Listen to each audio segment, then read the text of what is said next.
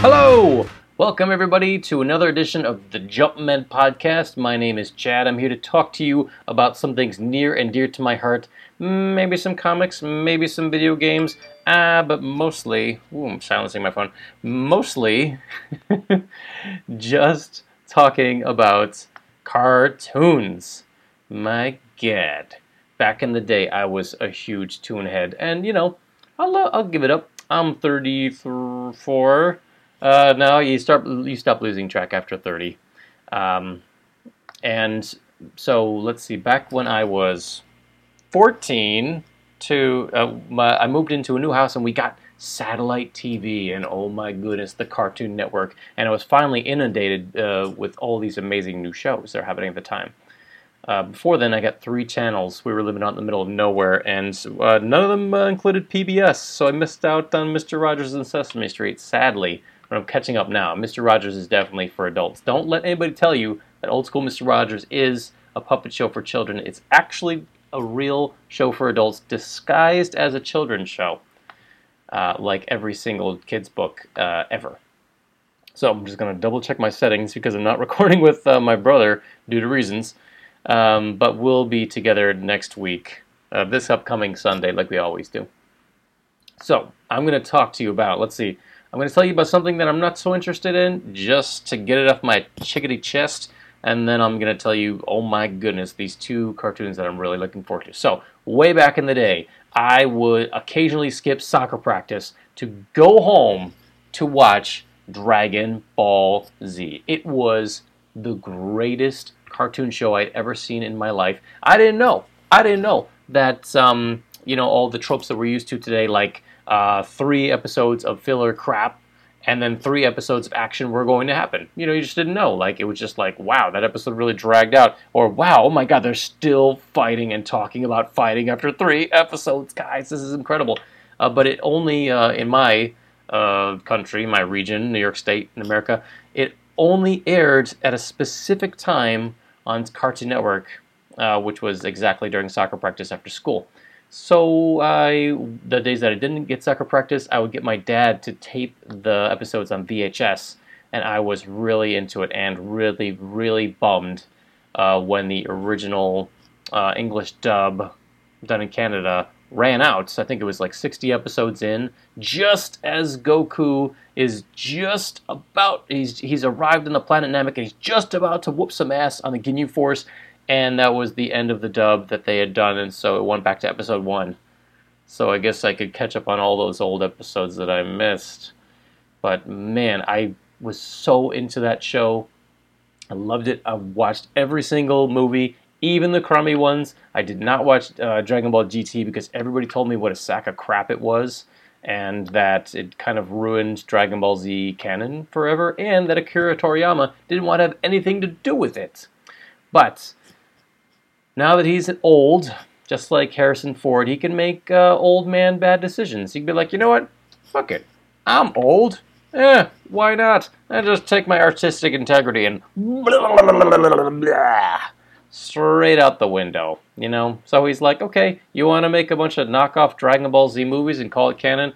Why not? Who cares? Cha-ching! And give me some money and I'll pass it off to my grandkids maybe, or whatever he does. I wonder about that. So anyway, uh, uh, if you haven't seen Dragon Ball Z Battle of the Gods, not going to talk about it. I think my brother and I have discussed it pretty quickly actually, but it was horrible. It was terrible. It was everything that I didn't like about Dragon Ball, which is like um, it spent more time being Japanesey and boring than it was fun to watch, and uh, I really didn't like it. And the ending was terrible. And quick spoiler alert: so um, the next ten seconds will be spoilers, starting now, Goku loses the fight in the end. I couldn't believe it. He lost the fight, and it was just some cheesy ass ending. And he's like, "Fuck, I'm out of power." And the and and so uh, everything about it wasn't satisfactory. I, I, I didn't have a good experience watching it. That's my opinion. Moving on. They're making another steaming pile of shit. Uh, I mean, good on them. I mean, you know, um, I think somebody at um, Funimation? No, who's the Japanese equivalent? Toy. um, T O I E. uh, whoever owns Dragon Ball Z is like, hey, guess what, guys? Uh, we can be making a. They're making a Pokemon movie every single year, and it's continuing, and people want to see it. Let's just do that with Dragon Ball Z. Why do we stop making movies? I don't know. So uh, they're making more Dragon Ball Z movies. The next movie, they're bringing back Frieza, which uh, he, if you don't know, Frieza was like the big bad uh, for a time of the Dragon Ball Z universe. And, you know, in the original manga, he was the big bad that the entire series was leading up to, and the fight against Frieza is like 30 episodes. 30 episodes of fighting one guy. It's insane. So, to take the best, most memorable, one of the most memorable villains, and then bring him back just because is totally lame. And uh, I feel like there's no good I don't know. As a fan, it kind of pisses me off. But there are a lot of kids that need to be introduced into uh, Dragon Ball Z, so that's great.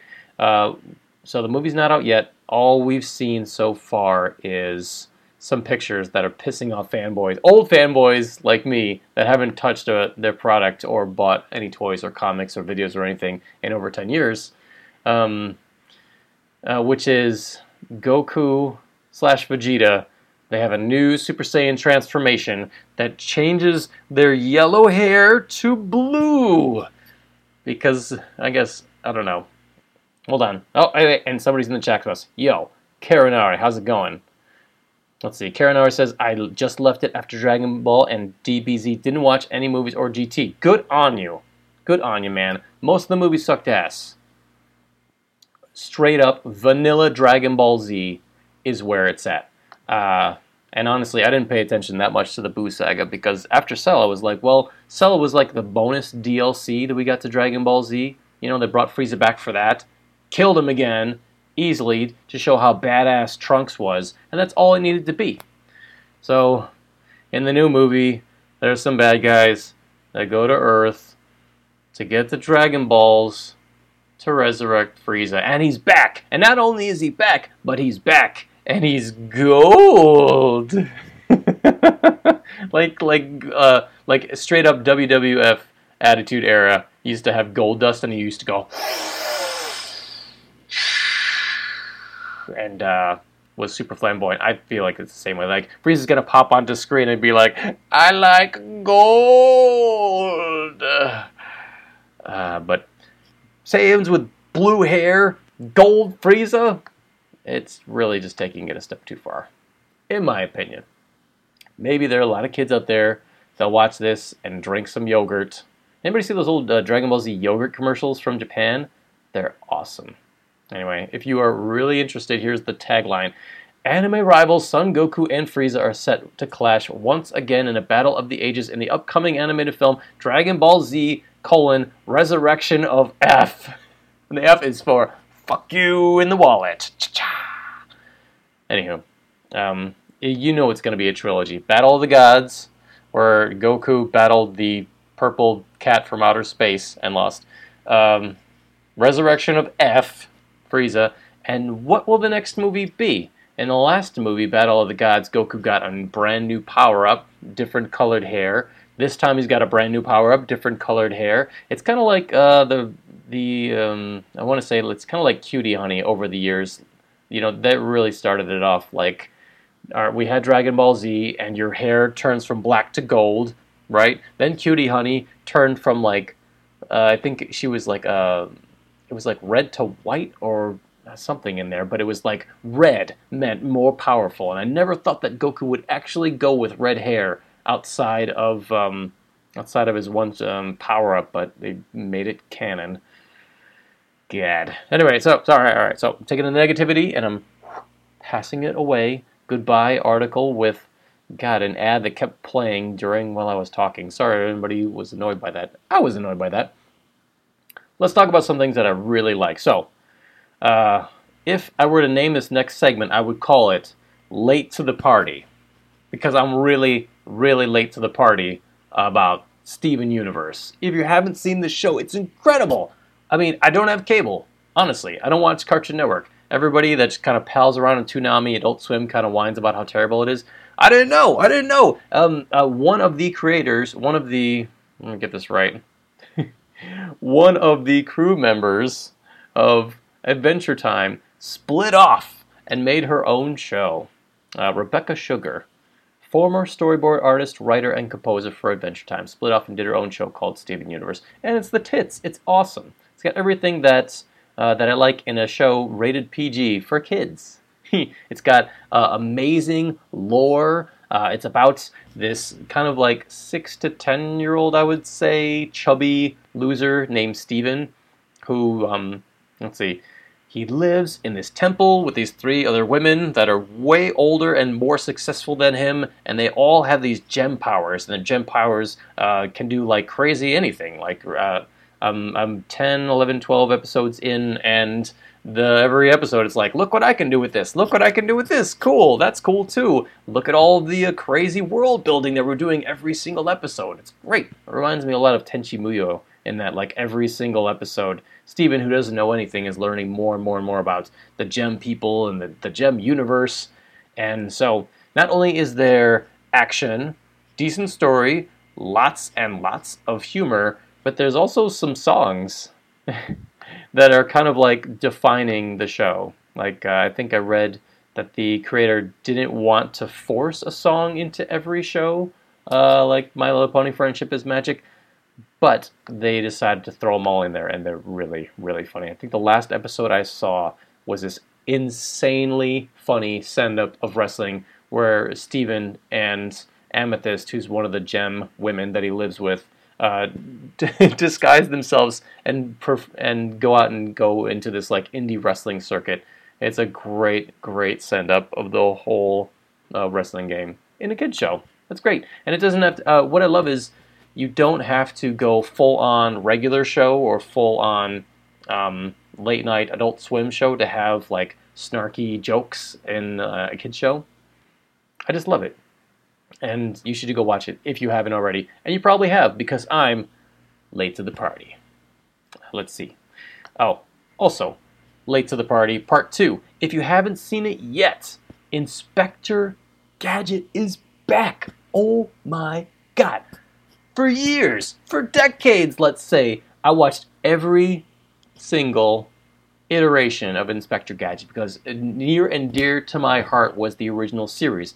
I was alive when the original series was playing on the air for the first time on Nickelodeon.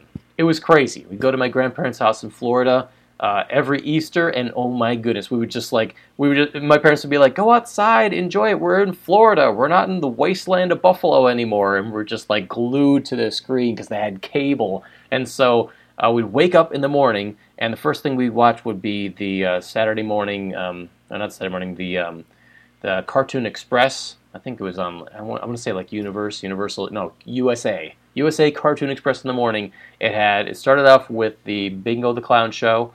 Then G.I. Joe was usually like an episode or two. And after that would come Inspector Gadget. And on Nickelodeon, every uh, one of the years we were watching it, they had a Wowzer watch, which was you had to write down every single time that Inspector Gadget said Wowzers uh, during an episode, tally it up throughout the week, and then send in a number to win a prize. I did not win the prize because we were only there for a few days, sadly. But I loved, loved, loved the show. Classic Inspector Gadget. He's a moron, cyborg, with all these crazy um, uh, powers. You know, he's like, go, go, Gadget, pencil sharpener, and something besides a pencil sharpener will pop out and hijinks will ensue. But he's also a secret agent battling the agents of MAD, and it's this hilarious send up of Get Smart, this uh, old 70s, 60s, 70s probably TV show. But the original guy who played uh, the main character from Get Smart voices Inspector Gadget. It was perfect. And you have this great balance of Inspector Gadget's wacky antics while uh, his niece, Penny, is kicking ass and saving the day. And she had uh, the first iPad in the world back in 1983. Uh, she called it her computer book, and she would use it to do research, to make video calls, to, you know, like Everything was in this computer book. Everybody wanted one. It was insane. And he also had the Gadgetmobile, which was a regular car that transformed into an awesome police car and zoomed around and saved the day. Uh, it was great. Shuki Levy, Shuki Levy scored it. I've listened to the soundtrack probably more times than I care to admit. But ever since the original series, every iteration of Inspector Gadget, and there have been many, have sucked ass. Uh, and I will list them for you because I wrote them all down. Okay, there were not one, but two live action films. Uh, 1999, Matthew Broderick starred as Inspector Gadget, and he was he was unlike the old Gadget. He was mostly reliable. All his gadgets worked, which kind of kills the gag and the entire point of the character. And his nemesis, Dr. Claw, they showed his face in the trailer, which ruined the whole point of the character. The whole point of Dr. Claw is that you just see his claw, you don't see his face. Like, oh, wait, let, let me, um, I'm gonna pull up my software. So, this is like 1999 Dr. Claw. Hello, yes, I'm Dr. Claw. And this is original Dr. Claw where he's just like, Curse you, gadget! Ah, fuck you! Oh, I don't think he ever flipped him off, but that would have been awesome. So, let's see. Uh, then there was a terrible, terrible sequel starring French Stewart in 2003. Uh, other cartoons that have been since then, there was Gadget Boy, uh, which was like a prequel. So Inspector Gadget was a cyborg when he was a child. That really made me feel funny. Uh, as in, like, God, what happened to you, Inspector Gadget? You just come out of the womb and they were like, put him in the ICU and then Let's just give him some wacky gadgets so he can get through his life. He's a robot, baby. Uh, anyway, it did introduce a new villain, Spydra, which was cool than just having a Dr. Claw with a face. Uh, then there was Gadget Boy's Adventures in History, shown on the History Channel exclusively. Don't don't watch these, by the way. These these are awful. Uh, Inspector Gadget Saves Christmas, which was a Christmas special. The voice for Penny was not up to standard um, I mean, like nowhere close to the original, but then also not very good on her own. Sorry, mm, you know my critical analysis. Being a huge fan fanboy nerd, um, that was just really bad. Uh, and they had some songs in it too. And I remember they're counting down the the 12 Days of Christmas as a parody, but at the same time, it's like they're they're throwing in things that like Mad wants to give kids for Christmas, like Ninja Pigs I believe, were one of the 12 Days of Christmas. It was really cheesy and not at all entertaining. Uh, and there was no like spy stuff. So the secret formula for Inspector Gadget is Inspector Gadget screws up, right? He's wacky. He's silly. Uh, that's part one. Part two Penny saves the day. She's a super spy. She's awesome. Part three actual legitimate spy stuff.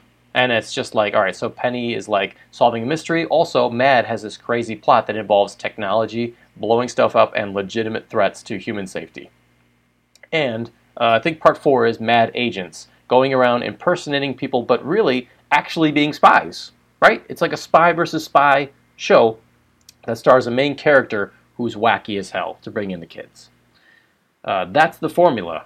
If you can't get like the, those three to four steps, it's not going to work, and all these shows failed. Uh, Inspector Gadget's Field Trip, Inspector Gadget, or no, excuse me, it was just Gadget and the Gadgetinis, which I think might have been the worst of them. So imagine Inspector Gadget being wacky, but he has these little tiny versions of himself called the Gadgetinis, and he's like, "Go, go, Gadgetinis, be cute, so I don't have to be on screen." And the Gadgetinis are just, uh, I mean, uh, so it's like you're taking the Inspector Gadget silliness but then you have something that's also silly. and I didn't think it really worked. And also, don't watch it. Just don't. Um, things I haven't seen. They made some feature films behind my back. I had no idea until I did the research for this episode. Inspector Gadget's Last Case and Inspector Gadget's Biggest Caper Ever. Both feature length films that I actually haven't seen. Both of them totally critically panned by fans, and uh, I don't know if a film critic actually saw that uh, but alike. So, here we are, 2015. It's been 30 years since anything good came out of Inspector Gadget, and oh my god, everyone, it's finally happened. There's a good Inspector Gadget cartoon happening right now in Canada. Uh, uh, maybe Australia too. Not sure about that. Um, we're not the most factual podcasts. anyway, go look it up online. You can watch it online right, online right now. So, it's a straight up sequel to the original Inspector Gadget show. In one of the episodes, the original Inspector Gadget, Dr. Claw's uh, Clawmobile, which was like a flying car, gets stuck in an iceberg. And guess what? 30 years later, they make that, and that's like the end of an episode, they make that canon. They're like, yo, where's Dr. Claw been for 30 years? Or uh, it's not the 30 years in the show because Penny is like maybe six, seven years later, uh, older. So in this show, they say, all right, he's been gone. Dr. Claw's been gone, and the world's at peace because he's been stuck in an iceberg without his claw. Inspector Gadget has retired. Penny is now the main character of the show. She's grown up a bit. She's a super spy, and her and Brain are like a super team. And it's everything that you thought that they could have been, uh, except that Inspector Gadget was always kind of holding them back. It's amazing. It's great. Inspector Gadget comes back. I mean, you can't have the show without him. He comes back and he fills his role as being wacky and silly, right? And his gadgets malfunctioning all the time. Meanwhile, Penny is also doing super spy stuff. There is semi legitimate dangerous threats with spy stuff and also mad agents doing spy stuff. So they get all the three to four points on point. Also, because they age the characters, they can kind of do whatever they want um, the music is really, really good. It hits the original series. Shuki Levy, huge fan. Uh, different composer, but still really, really good. And they introduce a new character that in, that makes a new dynamic. So, Inspector Gadget, his niece is Penny, right? She's a super spy. Dr. Claw has a nephew named Talon, and he's a super spy too.